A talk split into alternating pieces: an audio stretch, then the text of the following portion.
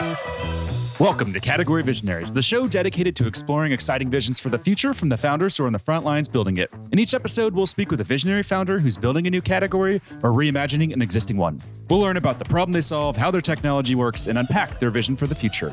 I'm your host, Brett Stapper, CEO of Frontlines Media. Now let's dive right into today's episode.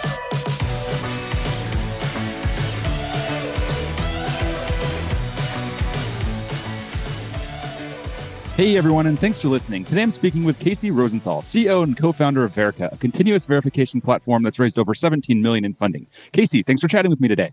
Hey, thanks for having me. Yeah, so before we begin talking about what you're building, let's start with a quick summary of who you are and a bit more about your background.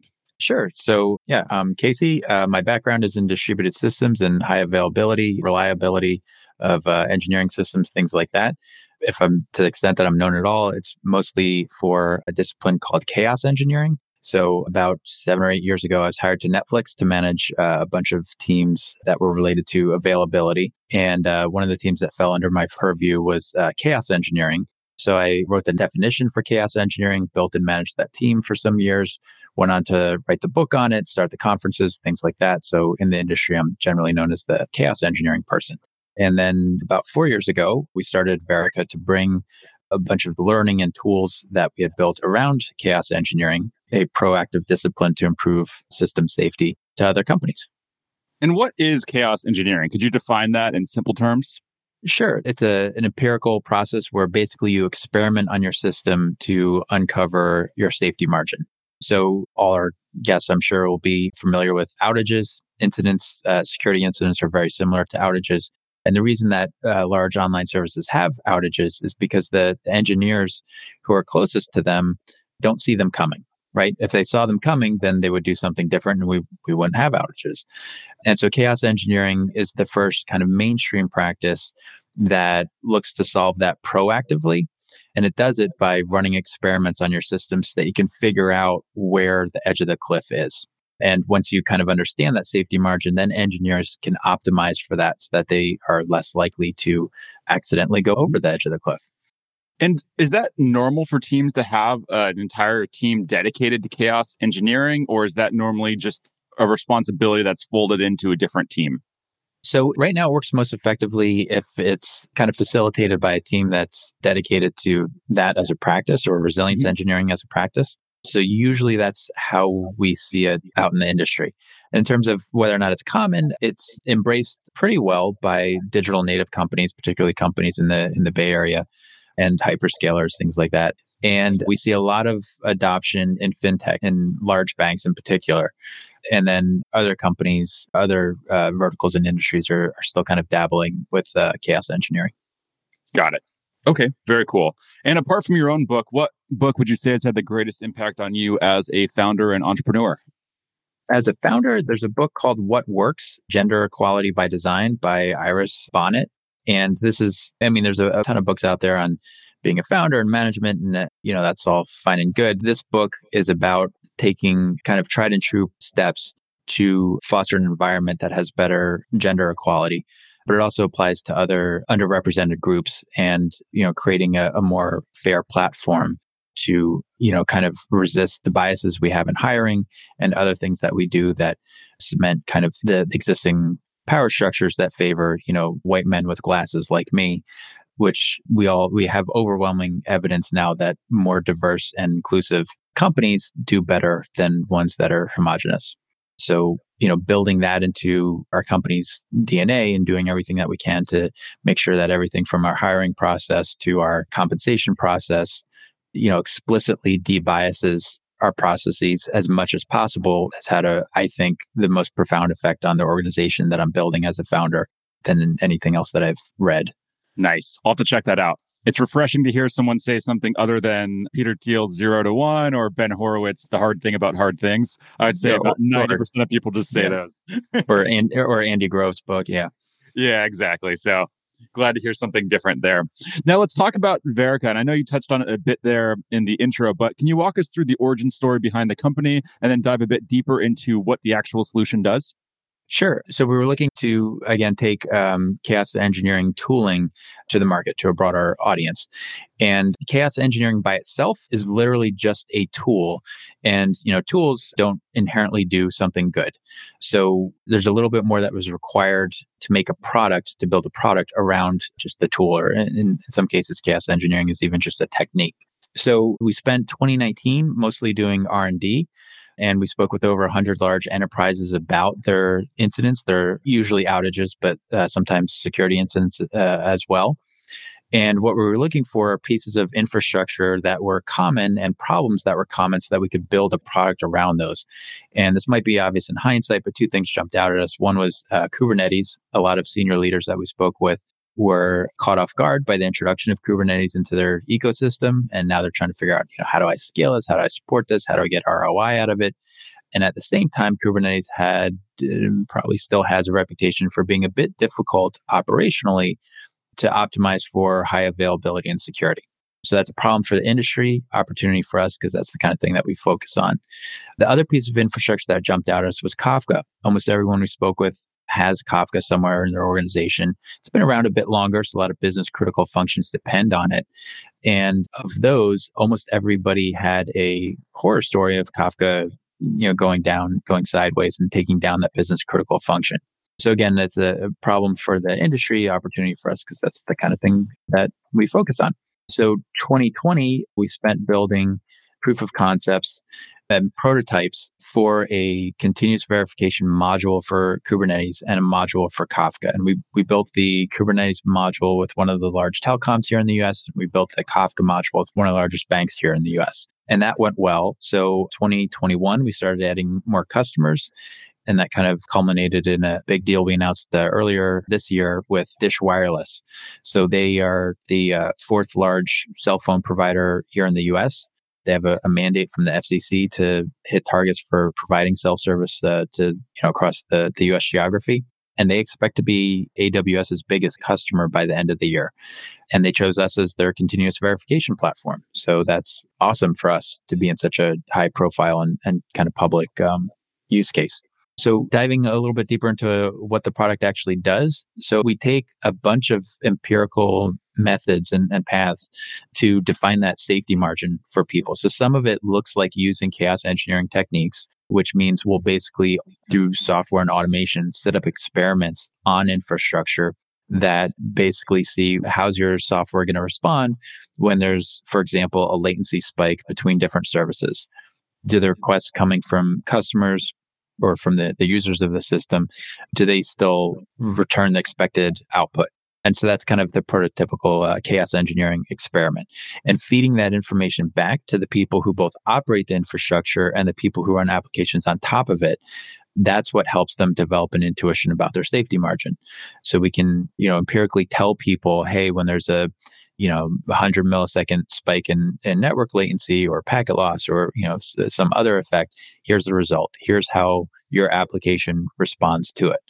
And then putting that in a in a continuous verification platform so that it's running those in the background all the time uh, we can detect deviations in performance or expected behavior of the system over time.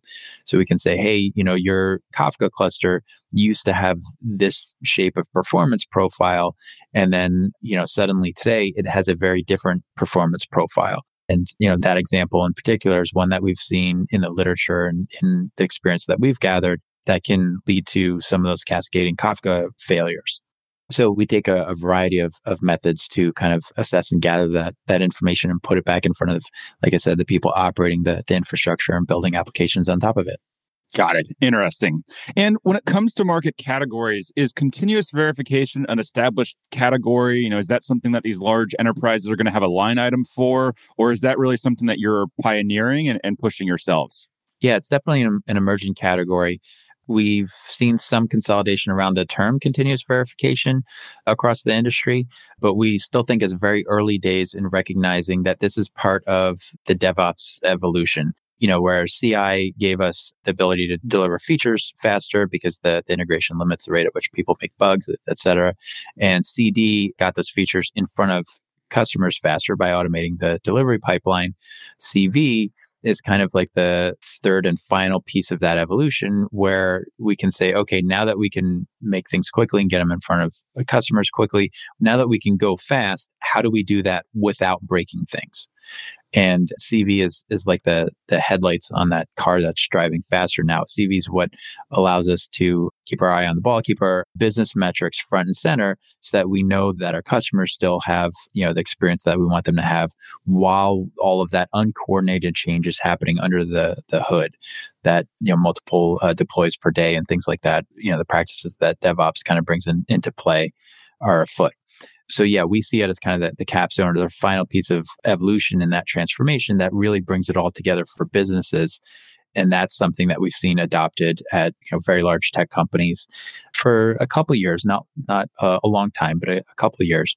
And and we're starting to see people associate that with the term continuous verification, and and so that is starting to become a category, but it's still very early days for it. Got it. And one of the you know challenges that I'm sure you've experienced when it's a new category is you have to educate about the category and then you have to educate about the product. And there's you know essentially two funnels that you have to run. What are you doing on you know on the company side to really educate the market about continuous verification? Yeah, so a lot of that is public speaking and blogs. We also have, we're a little bit unusual for a startup in that we actually have three products.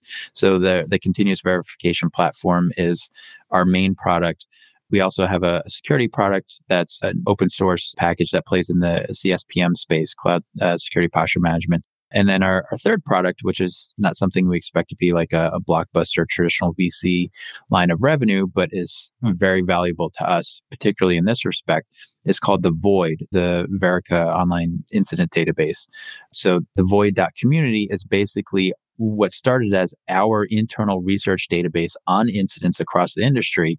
And we realized that nobody really had a holistic database for these kinds of incidents where you know they could just search them but also search for properties of things. Like you know if i'm using i don't know vault and i want to see what are the publicly accessible incidents around vault. You know there, wasn't one central place to go and do that. Now we have that.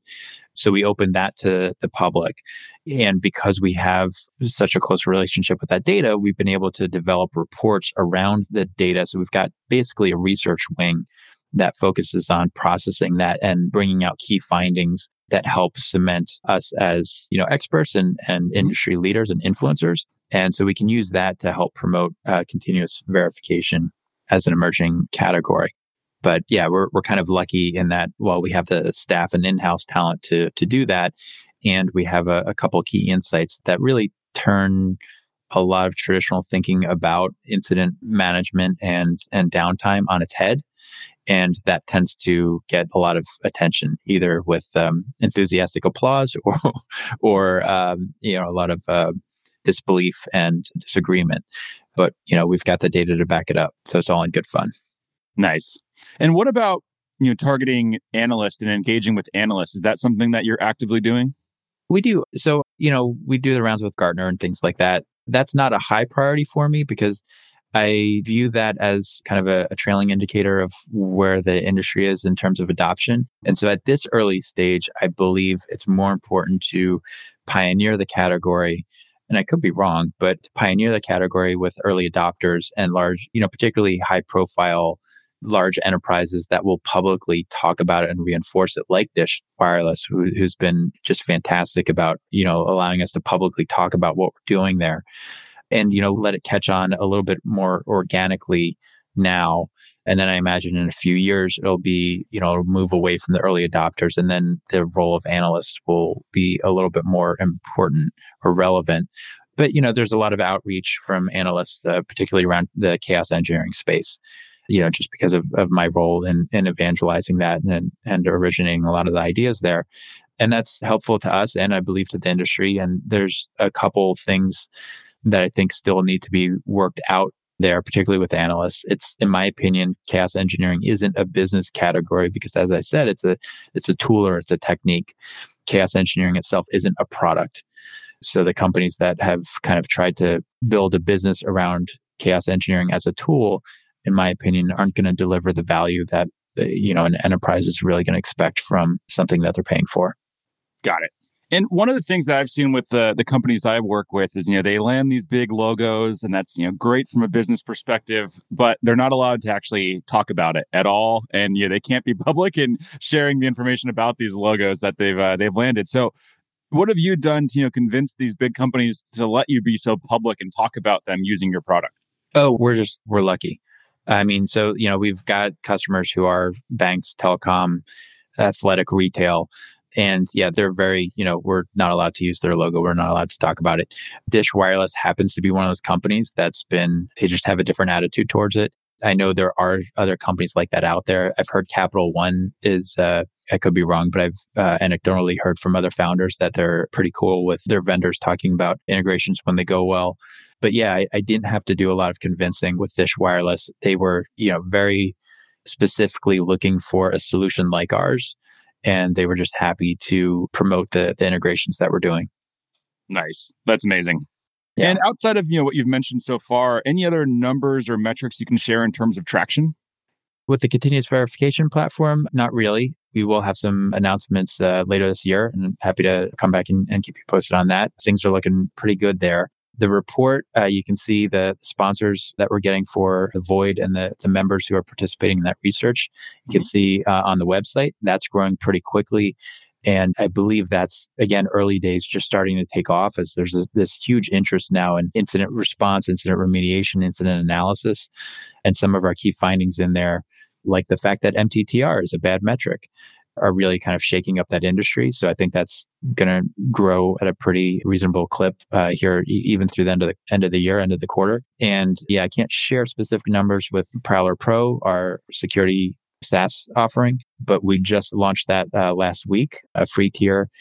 And we've been overwhelmed by by the number of signups there. So, you know, I don't think we have enough data there to really plot any trend lines. But all three of these areas are, are really exciting spaces to be in right now. Nice. And as I'm sure you're well aware, you know, taking innovative ideas to market isn't easy. What would you say is the biggest challenge that you've had to overcome? For the continuous verification platform, the biggest challenge was really aligning cycles between product and marketing and sales. So, for example, we got a lot of pressure from early investors and advisors to bring on some top sales talent early on.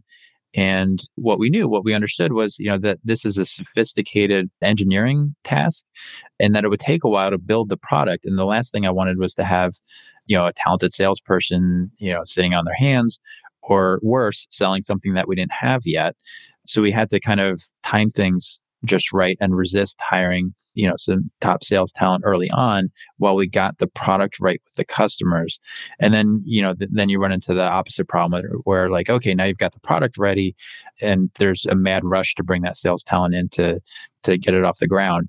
So just you know getting the cadence and timing right between the initial launch of the product and the sales and marketing infrastructure to really lift it was very very tricky. And of course the the pandemic in there kind of you know smeared timelines in, in both directions and, and added a lot of uh, uncertainty. Yeah. Yeah i can imagine. And what excites you most about the work you're doing? Oh god. I mean like we are literally changing how the industry thinks about operating and maintaining and extending their infrastructure at scale.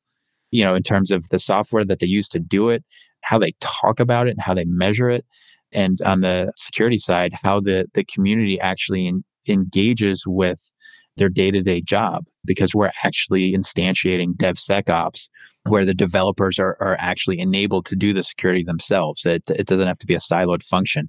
So yeah, I mean, I couldn't dream of anything better than that. We are changing like, you know, behavior and the, the, the system holistically across the industry by giving people new options and new ways of thinking about the work that they're doing.